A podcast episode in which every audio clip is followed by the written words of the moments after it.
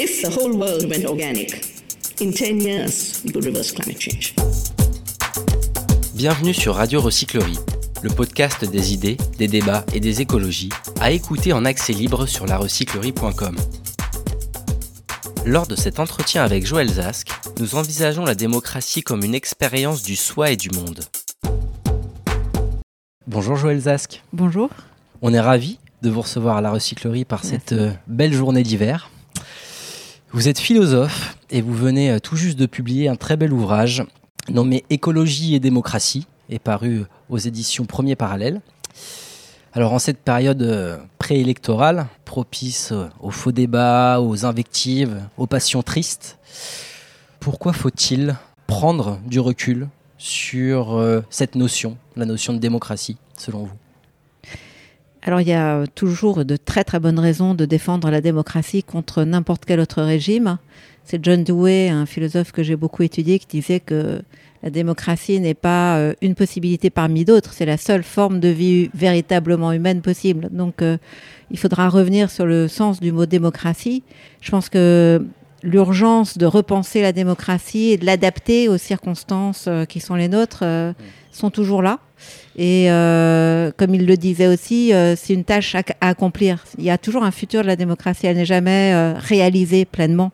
Jamais acquise. Pas, elle n'est jamais acquise. Elle est toujours très fragile parce que c'est le régime qui fait reposer la plus grande responsabilité sur le dos des gens.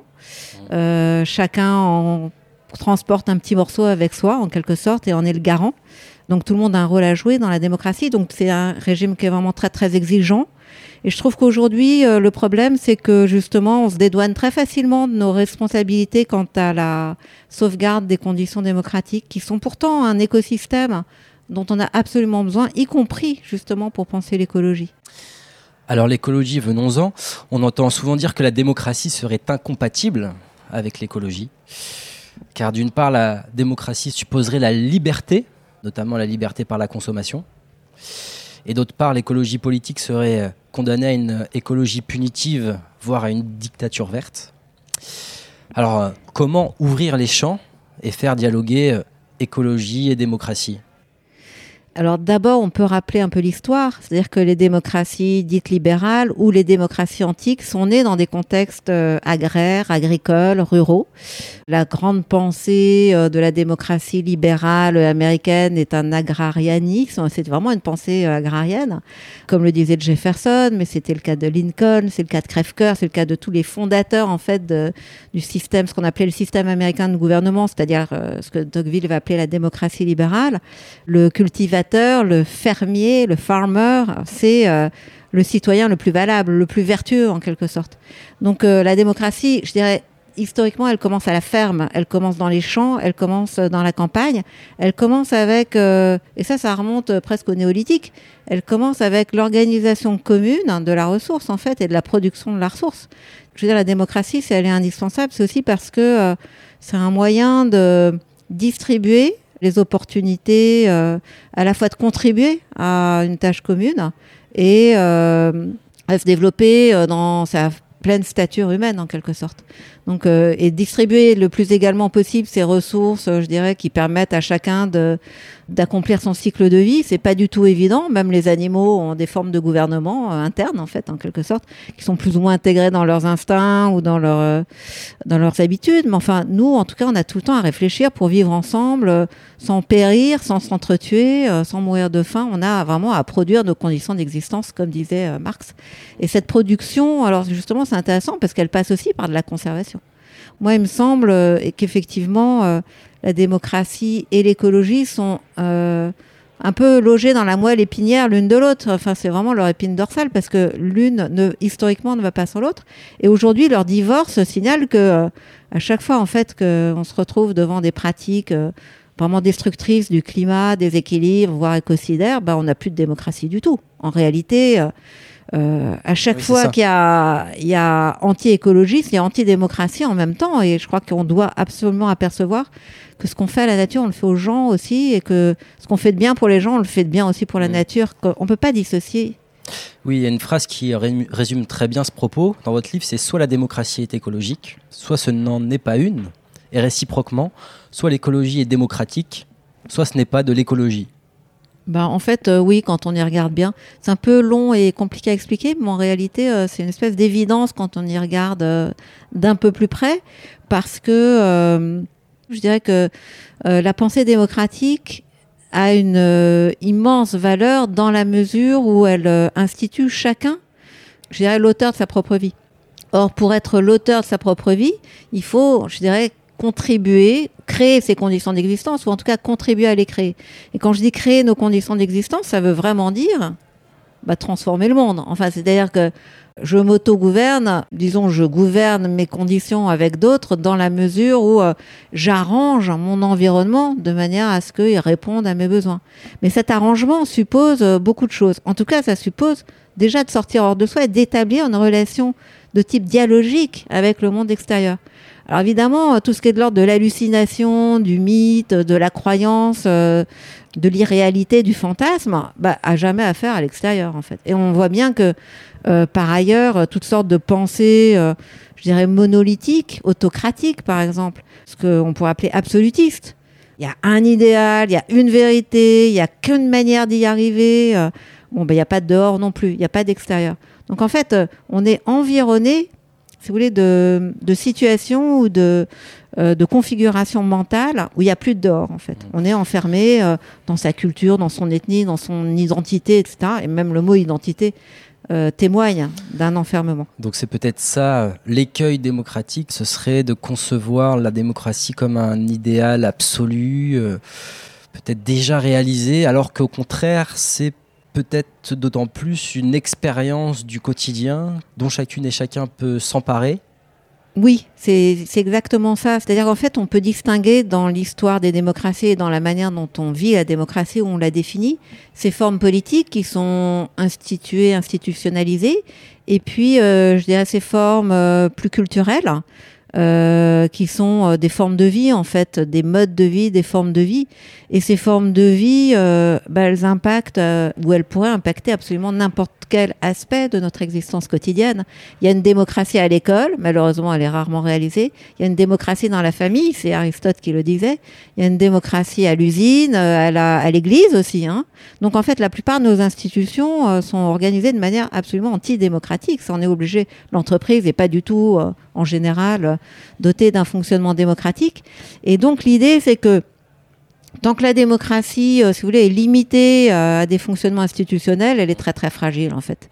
Donc euh, le mot-clé, vous dites, c'est l'expérience. C'est ce qui transparaît vraiment dans, tout votre ouvrage. Et c'est vraiment une notion très forte quoi, de concevoir la démocratie comme une expérience du soi et du monde. C'est finalement peut-être toute une perception initiale de la démocratie qu'il nous faut revisiter et qu'il nous faut appréhender, la concevoir vraiment comme quelque chose qui peut avoir lieu dans nos lieux de vie partagés, euh, dans nos rues dans nos rues, dans notre cuisine, dans notre salon, euh, un peu partout, euh, dans notre recyclerie. Bah oui, c'est ça. C'est en fait pour expliquer ça, ça aussi, c'est on n'est pas forcément habitué à le penser, mais en réalité, c'est simple et c'est évident. C'est-à-dire, on peut disons, définir la démocratie, comme je l'ai un peu évoqué, euh, comme une distribution des ressources d'individuation. C'est-à-dire que on est euh, un petit être absolument impuissant euh, qui est incapable de survivre plus de quelques heures s'il est livré à lui-même. Il faut que notre environnement nous procure, d'une certaine façon, un ensemble de solutions de vie. Mais ce qui est important, justement, en tout cas d'un point de vue du vivant, mais du point de vue humain en particulier, c'est qu'on ne peut pas vivre notre vie à notre place. C'est-à-dire qu'on ne peut pas nous donner notre euh, condition humaine de l'extérieur. Je veux dire, la condition humaine, elle se réalise à travers la personne, euh, en, en quelque sorte, quand on est le dépositaire et le bénéficiaire. Donc euh, voilà, c'est ça la grande question de la démocratie. Qu'est-ce que je donne? Comment je configure l'environnement? Qui est notre environnement commun à tous, hein, qui est un environnement à la fois naturel, culturel, euh, matériel, mental. Comment je le configure de manière à augmenter les chances d'une individuation de chacun? Ça, c'est la grande question euh, de la démocratie. Et donc, euh, je veux dire que l'expérience, ça se fait toujours à la première personne. Mmh. Et c'est ça qui est important. Et c'est pour ça que je dirais que la démocratie, comme disait John Dewey, c'est la méthode de l'expérience parce que justement, chacun compte pour un. Dans la mesure où L'expérience n'est pas quelque chose qui peut être conféré de l'extérieur à quelqu'un, si vous voulez. Et en même temps, ce qui est fondamental euh, dans l'expérience, c'est qu'elle soit libre. Et donc il y a d'infinies manières de faire euh, de la démocratie. Oui. Ce qu'on peut dire aussi, c'est que la démocratie s'élabore par les individus. On peut dire que chaque individu peut s'émanciper, peut s'individualiser et ainsi former une démocratie qui est vivante, multiple. Ben, de fait, euh, la démocratie, c'est euh, la cité de la pluralité, comme euh, disait Aristote. Il faut une multiplicité. À partir du moment où on se construit à travers des expériences qui sont faites en notre nom et qui constituent notre personnalité, ben, on est tous différents. Il y a aussi quand même dans l'institution du vote, qui a ses avantages comme ses inconvénients, mais enfin en tout cas il y a dans cette institution euh, une euh, considération pour le fait que l'individu finalement il y a un moment donné où euh, bah, il s'engage, il s'exprime, il peut même être complètement en désaccord avec lui-même, mais tant pis. En tout cas, on vote pas en groupe, on vote chacun, chacun dans l'isoloir. Et ce qui est important, je pense à une, phrase de, Tocqueville, justement, il dit ce qui est important, en fait, euh, c'est que euh, finalement, on ait des buts communs, mais aussi qu'on y arrive tous par euh, des voies différentes. Ça, c'est très, très important. Mmh. C'est ce qu'on retrouve, dans, par exemple, dans le jugement esthétique. C'est pour ça que le jugement esthétique, c'est souvent en fait comme une préfiguration de l'opinion publique démocratique. Un objet qui susciterait la même opinion, la même expérience chez un nombre X de gens, ça serait pas une œuvre d'art. Mais l'œuvre d'art, justement, bah, c'est quelque chose qui est le, tremplin, en quelque sorte, l'embrayeur d'une multitude d'expériences. Je dirais, il y a autant d'expériences possibles euh, des nénuphars de Monet qu'il y a de gens, en fait. Et pourtant, on est tous d'accord que c'est vraiment très, très beau. Donc, euh, c'est ça qui est important mmh. en démocratie. Et d'assurer ça, dans les sciences, par exemple, c'est fondamental. Si tout le monde euh, dit, bah oui, enfin, c'est vrai, tout le monde pense la même chose, c'est plus de la science. on le disait un petit peu tout à l'heure, la démocratie a besoin de lieux pour s'exprimer, euh, la cuisine peut-être, mais aussi mm. euh, la rue, on en, est, on en a parlé, mais peut-être aussi les places. Vous venez de sortir un, livre en poche, Se réunir du rôle des places dans la cité, toujours aux éditions Premier Parallèle. Quel est le rôle des places pour vivifier euh, la démocratie?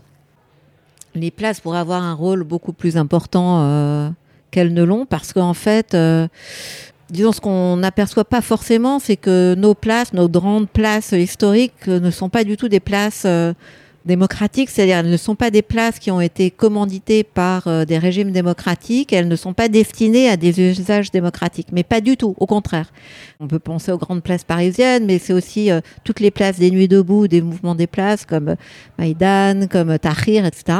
En fait, ce sont des places, euh, des places haussmanniennes pour l'immense majorité d'entre elles, qui sont des places impériales. Vous avez des places royales, vous avez des places fascistes, bien sûr, vous avez des places nationalistes. Et ce qui est intéressant, c'est justement d'interroger ce design-là. C'est ce que j'ai fait. Et je pense que la démocratie et l'écologie se rejoignent aussi euh, à partir du moment où on considère que être citoyen, ça ne veut pas juste euh, dire échanger des arguments, opiner, euh, donner son avis, débattre, délibérer. Ça veut dire s'empoigner avec la réalité. Comme on le disait un peu au départ, la vraie démocratie, c'est une démocratie du faire, de l'action, de l'agir en commun. C'est une démocratie très très proactive en quelque sorte, parce que l'expérience c'est une action hein, transformatrice, comme j'ai dit. Et justement, euh, on oublie que on pourrait très bien utiliser notre citoyenneté pour prendre soin, pour euh, organiser, pour créer, produire la ville, disait euh, le. Mais enfin, en tout cas, jardiner. jardiner, mais voilà, pour créer nos espaces communs et les préserver, les augmenter, les réparer, les transmettre et choses de ce genre. C'est l'histoire du laboureur et ses enfants ou de voilà, cette fable d'Ésope ou euh, reprise par La Fontaine. Le trésor, c'est vraiment euh, là dans cet espace euh, susceptible d'être le support d'une action commune. Là, en l'occurrence, le travail de la vigne ou du champ. et c'est pas quelque chose qui est, c'est pas un capital, quoi. C'est, mmh. c'est ça. Et donc la place, elle peut tout à fait jouer ce rôle à partir du moment où on la pense justement comme un espace commun, comme un espace à la fois démocratique et écologique. Or, les grandes places démocratiques, il y en a assez peu finalement parce que euh, on s'occupe pas beaucoup du design de la place. Bah, c'était des places où il y avait, euh, il y avait une présence de la nature très forte. Peut-on dire que, par exemple, Nuit debout aurait pu aller plus loin, l'expérience de Nuit debout, qui a quand même été euh, un mouvement marquant, qui a duré dans le temps, on en parle encore aujourd'hui, c'est pas pour rien. Est-ce qu'elle aurait pu aller plus loin, cette expérience démocratique, en y insufflant plus de fer de jardinage, je sais pas. Est-ce que vous avez des idées qui auraient pu euh, permettre de porter un peu plus ce mouvement? Ben, ce qui est vrai, c'est déjà que le livre euh, sur les places, euh, il m'en est venu l'idée euh, en participant à, la Nuit debout, place de la République. Ah bah déjà ça fait fleurir une idée. Oui, oui, oui, tout à fait. Il y a au moins ça. Mais en tout cas, moi, ce qui m'a frappé, bon, j'ai pas participé très, très régulièrement, au contraire. C'était assez ponctuel. Mais ce qui m'a beaucoup frappé, c'était le sentiment d'être rejeté par la place. Le sentiment que la place était l'ennemi du mouvement et pas du tout son allié. Et en discutant avec les gens qui étaient là, je me suis rendu compte qu'on avait tous ce sentiment. C'est-à-dire qu'on était euh, assourdis par le bruit, par exemple. Là, aujourd'hui, il y a des architectes qui travaillent sur les ambiances sonores au niveau des places. Une place où on s'entend pas, c'est plus une place. Déjà, c'est pas une place démocratique, en tout cas. Bon, quand on regarde la facture de la place de la République, à travers son réaménagement, on retrouve euh, finalement euh, tout le vocabulaire du baron Haussmann. Euh, c'est une place d'armes, la place de la République. La statue de la République, bon, elle a Très été amenée centrale. après clou. Bon, elle est centrale, l'espace est vidé. On a un dispositif qui est tout sauf euh, démocratique en réalité. C'est un, un dispositif de contrôle et de domination. Par ailleurs, c'est une place qui est plane, c'est-à-dire euh, il n'y a pas de déclivité, contrairement par exemple à la Piazza Beaubourg, qui marche quand même plutôt bien. Et il se trouve que Rogers et Renzo Piano se sont posé la question de la place démocratique. C'est un, c'est un rare exemple hein, où on se pose vraiment la question. Mais vous prenez les places du marché, il y a toujours de la déclivité parce qu'il faut pouvoir, euh, voilà, comme la Grand Place à Bruxelles ou là, ce sont des places où il y a une très forte déclivité en fait. Et quand il y a de la déclivité, il y a des assises, par exemple. Mais par ailleurs, quand il y a de la déclivité, on se voit. On voit ce qui arrive de l'extérieur. Et euh, où qu'on soit, finalement, on a une vision d'ensemble. Bah, avec euh, la place de la République, on voyait rien. Quand on a une taille normale, euh, on- en fait, tout le monde avait le sentiment d'être dans une nasse. Et les assises tournent le dos à la place. Donc, je crois que c'est vraiment important qu'on ouvre les yeux sur nos environnements et qu'on les, on les design, qu'on s'empare de cet aspect-là. Alors, je me souviens aussi, Place de la République, il y avait quelqu'un qui avait enlevé un- une dalle et puis qui avait planté justement euh, des plantes. Bon, le lendemain, la dalle avait été remise en place et euh, on avait trouvé l'inscription sur cette dalle euh, sous les pavés, le potager. Ça, j'avais trouvé ça euh, bah, une très très belle phrase en fait, Mm. sous les pavés, le potager. Mais le potager a jamais eu lieu. Et de fait, je pense que ça aurait été euh, d'une grande utilité et un geste très très fédérateur et très beau. On va continuer avec ces questions de lieu, puisque vous parlez beaucoup du jardin, du jardin partagé, mais pas que. En quoi le jardin est un lieu précieux pour la démocratie?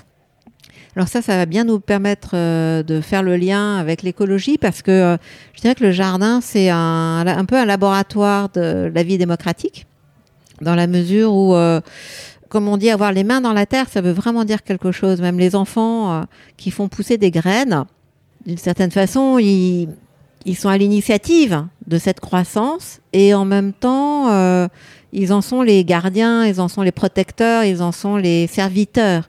Il y a un comportement à adopter. La graine, elle est fragile. Ça nous donne aussi un élément qui est absolument fondamental concernant l'expérience, c'est que l'expérience, elle a lieu dans la mesure où, euh, au cours de son déroulement, l'objet euh, dont elle est l'expérience n'est pas détruit. Il faut absolument qu'il soit conservé, sinon il n'y a pas d'expérience, tout simplement. Et donc cette conservation de l'objet de l'expérience fait partie de l'expérience elle-même, même si cet objet il est modifié ou même si on est euh, en quelque sorte le gardien ou euh, l'assistant ou euh, le serviteur de sa transformation. Et ça, je crois que ça dit quelque chose de fondamental sur euh, l'écologie. C'est-à-dire qu'il n'y a pas d'un côté la nature et de l'autre les activités humaines. C'est-à-dire qu'il y a un continuum entre les activités humaines et la nature telle qu'on la connaît, telle qu'on l'aperçoit, euh, telle qu'on interagit avec elle. Parce qu'il y a évidemment des tas d'aspects de la nature avec lesquels on n'a aucune interaction, notamment euh, toutes sortes d'éléments dans nos galaxies, euh, mais même des tas d'aspects terrestres euh, qui nous sont euh, complètement inconnus. On doit connaître quelque chose comme, comme 20% du fonctionnement de notre cerveau. Enfin, c'est, je veux dire, la, quantité de la nature qu'on- dont on ignore tout est absolument gigantesque jusqu'à aujourd'hui. Donc, euh, on a affaire à une certaine portion de la nature et cette portion de la nature, d'une certaine façon, elle, euh, elle est reliée à nous, ne serait-ce que par euh, la connaissance que nous en avons, puisque qui dit connaissance de la nature dit une certaine opérativité, une certaine agentivité, une certaine action. Et donc, le jardin, c'est un moyen très très simple de réaliser ça. C'est un moyen euh, vraiment à la portée de tout le monde, des enfants, des gens blessés, puisqu'il y a des jardins thérapeutiques, euh, il y a des jardins pédagogiques, mais il y a des jardins de rue, il y a des jardins urbains. Et par ailleurs, c'est aussi, euh, je dirais, une manière de, se mettre en lien avec la question de l'autosuffisance, de l'indépendance alimentaire. Les jardins partagés, les jardins urbains, les jardins qui ceinturent les villes, mais d'une manière générale, la paysannerie vivrière joue jusqu'à aujourd'hui un rôle alimentaire qui est absolument fondamental. Il y a une économie euh, réelle en fait du jardin. Le système de jardin qu'on appelle le MIR euh, en Russie et pendant toute la période soviétique va jouer un rôle absolument fondamental. Donc on ne peut pas non plus séparer l'agrément du jardinage, sa fonction esthétique, sa facture esthétique bien souvent, et euh, sa fonction économique, sa fonction alimentaire, parce que tout ça est lié. Et je crois que le dualisme euh, entre ces différents aspects, c'est pas un truc de bobo, je veux dire, le jardinage. Le Et les rapports c'est sociaux aussi que, que peut apporter un jardin partagé, les rapports sociaux de type démocratique. Ah oui, complètement, parce que euh, un jardin partagé, c'est pas un jardin collectif justement, c'est un jardin communautaire. Mm. C'est pas un. Et Donc le kolkhoz s'est opposé au système du jardin partagé. euh, euh, Staline a fait marche arrière très rapidement. Il a maintenu euh, le système du jardin partagé qui, se, qui existe jusqu'à aujourd'hui. Et ça, c'est vraiment intéressant. C'est-à-dire que le, le jardin partagé, c'est une structure à la fois communautaire, au sens où il y a des tas de choses en commun. Aujourd'hui, je dirais, il y aura le compost, l'accueil des visiteurs, euh, des réserves de terre, euh, des conservatoires de plantes, euh, une pépinière. Tout ça, c'est commun, même de l'outillage, euh, etc. Des savoir-faire. Et puis une convention ou euh, une charte, en fait. Donc, il y a un gouvernement commun, ça c'est sûr, toujours. hein. Il n'y a, a pas de jardin partagé sans, sans charte ou sans convention. C'est une espèce de constitution, en fait. Mais par ailleurs, ils sont subdivisés en lopins de taille égale en général ou de valeur égale. Et donc, euh, sur chaque lopin, bah, chacun compte pour un, voilà, à nouveau. Et donc, on a un, assemblage entre une structure, euh, je dirais, individuelle une structure euh, collective qu'on appelle une communauté, en fait, au sens propre, et qui est intrinsèquement valable et qu'on pourrait euh, transposer absolument n'importe quoi. Mais je pense que c'est important, même si on, sort de, l'idée du jardinage, dans la ville, on pourrait très bien, par exemple, au niveau de la gestion des déchets, au niveau euh, du nettoyage de la rue ou de sa préservation, ou euh, je dirais même de la réglementation de la rue, on pourrait très bien imaginer des, gardiens de la rue ou des conseils de la rue qui, bah, qui traiteraient de la rue comme d'une ressource commune. euh, à préserver, à transmettre, un lieu d'accueil aussi pour les autres. C'est pas du tout exclusif. Quand personne s'occupe des lieux et qu'on dit moi je paye mes impôts, c'est pas à moi de ramasser euh, le papier qui traîne par terre, bah en fait, euh, bah on déchoit de sa citoyenneté, à mon avis.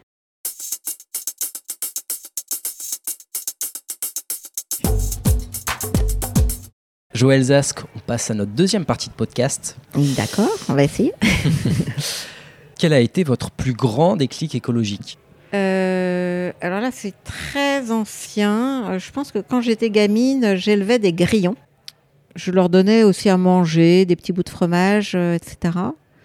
Et je les regardais évoluer. Alors je leur, j'ai essayé de les installer dans le jardin. Beaucoup euh, y restaient. Certains, euh, parfois, étaient placés dans des petites cages, euh, placés dans la salle de bain et chantaient à tue-tête. Puis... Et puis un jour, euh, ben, en fait, les grillons sont morts. J'ai pas su pourquoi ils étaient morts. Mais du coup, j'ai compris que la nature, évidemment, elle ne fait pas ce qu'on veut et que en prendre soin, essayer d'interagir avec elle, ça demande euh, de la patience, de l'attention, de l'observation, euh, beaucoup de connaissances que j'avais évidemment pas. Bon, j'étais très très chagrinée par la mort de ces grillons. C'était peut-être de là que vient euh, mon intérêt pour la nature et avec cette, cette conscience très forte que j'en suis l'élève hein, pour plagier Thoreau et non le maître. Je crois que c'est un peu le point de départ de l'écologie, ça. Quelle est la place des enfants, du coup, dans la compréhension des enjeux Vous pensez que dès le plus jeune âge, on peut comme ça avoir des perceptions sensibles, des expériences fortes qui marquent pour euh, la suite de notre existence? Ah bah, je crois que les psychologues s'accordent pour dire que beaucoup de choses sont jouées euh, très très tôt. Et de fait, euh, j'ai un grand intérêt pour l'éducation. Bon, c'est c'est lié aussi à John Dewey, ce philosophe, un des fondateurs du pragmatisme américain que j'ai que vous étudié. avez longuement étudié Oui. Donc euh, il y a un vrai problème avec l'éducation, une vraie question, c'est absolument fondamental. Non seulement parce que effectivement euh, beaucoup de choses se décident dans la petite enfance, parce que aussi euh, chacun en a bien conscience, c'est quand même pas très compliqué de dévaster un individu et de il a beaucoup été question de résilience ces dernières années, mais bon, c'est une chance d'être résilient, on peut pas vraiment compter dessus. Je dirais que la résilience, elle est à l'individu, ce que l'institution totale de Goffman est à la société. C'est-à-dire, c'est, c'est vrai qu'il y en a qui s'en sortent, mais c'est quand même pas l'idéal. Je dirais que c'est, les enfants euh, sont très fragiles et que beaucoup d'êtres euh, humains sont privés de conditions normales d'humanisation et d'individuation en réalité. Donc, euh, pour éviter des souffrances, je crois que c'est vraiment important de se pencher sur la petite enfance ou sur l'enfance tout simplement. Et puis par ailleurs aussi pour la raison euh, que je disais au début euh, dans la première partie, c'est que euh, la démocratie, c'est une question de de mœurs, c'est une question de culture, c'est une question de mentalité. Enfin, j'aime pas trop le terme de mentalité, mais de disposition d'esprit, tout autant qu'une question de loi et d'institution. Mmh.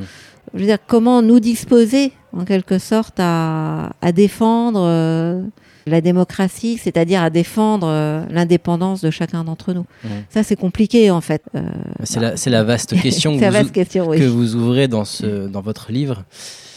Vous avez beaucoup parlé de John Dewey, on, vous l'avez étudié, vous êtes une des spécialistes de cet auteur. Est-ce que vous auriez un autre auteur ou une autrice à nous conseiller pour aller plus loin sur ces questions?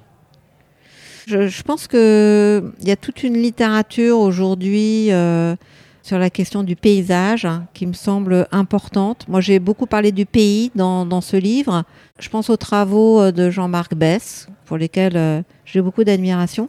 J'aimais pas trop la notion de paysage, je la trouvais esthétisante parce que euh, il y a effectivement une tendance à, à réduire le paysage à un décor, euh, une, Une image, euh, une photographie, un tableau, etc.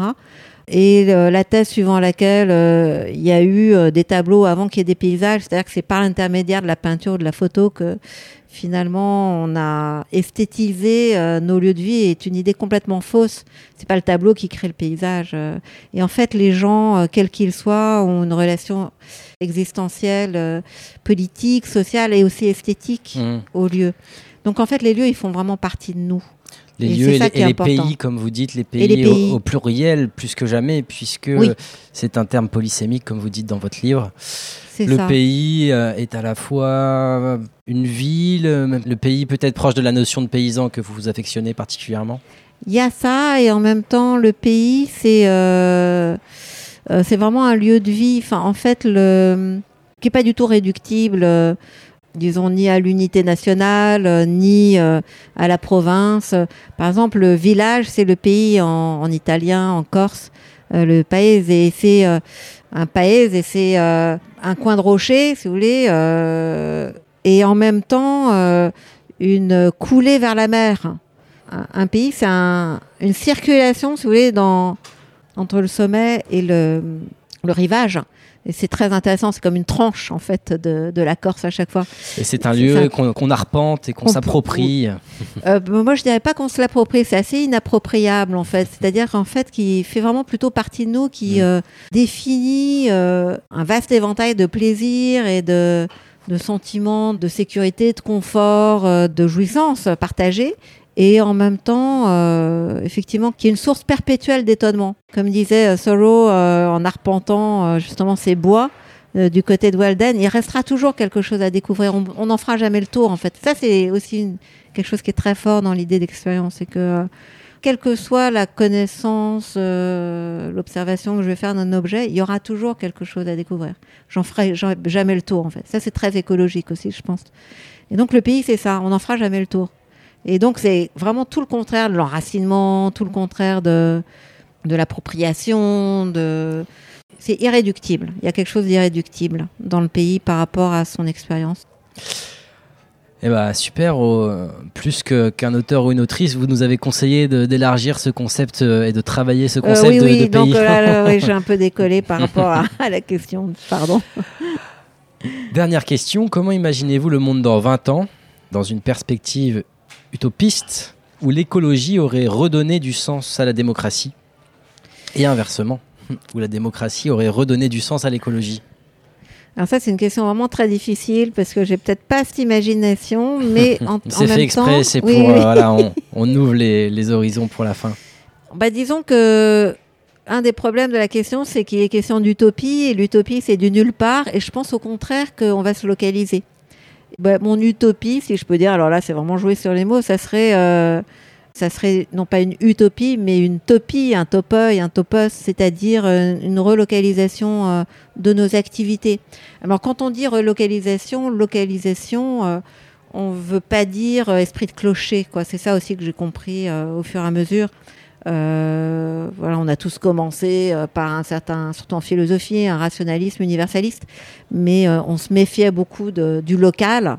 Le local, ça faisait vraiment euh, bah, pecno et, exclusif en fait de l'autre, alors qu'en réalité, ce que je trouve très frappant, c'est que les choses qui arrivent, ça passe par des gens concrets et dans des lieux concrets. Je veux dire qu'on ne vit pas dans la stratosphère. Alors, on a des quantités de, lieux qu'on appelle des espaces d'ailleurs, et l'espace public en fait partie, qui sont euh, comme des imitations de la stratosphère, qui sont des nulle part, des utopies. Mais en réalité, c'est pas comme ça. C'est pour ça, par exemple, la place, ça serait bien qu'elle devienne un lieu. La place telle qu'on la connaît, euh, cette place du pouvoir, cette place évidée, euh, cette place dominante, en fait, c'est une place qui est un espace public, c'est-à-dire un espace d'indifférenciation. Alors qu'un lieu, non. Un lieu, c'est un, un ensemble de d'occasions d'action qui vous permet à la fois de, euh, de transformer le lieu, de le requalifier et puis de d'évoluer vous personnellement. Et donc euh, voilà, ça serait ça euh, ma vision du futur. Et l'écologie est la science des lieux. Bah, Donc, merci Joël Zasque Ah bah oui. pour ce beau voyage. Et merci d'être venu à la recyclerie. On vous souhaite un Bah, bon retour vers Marseille. Et à bientôt. Merci, à bientôt.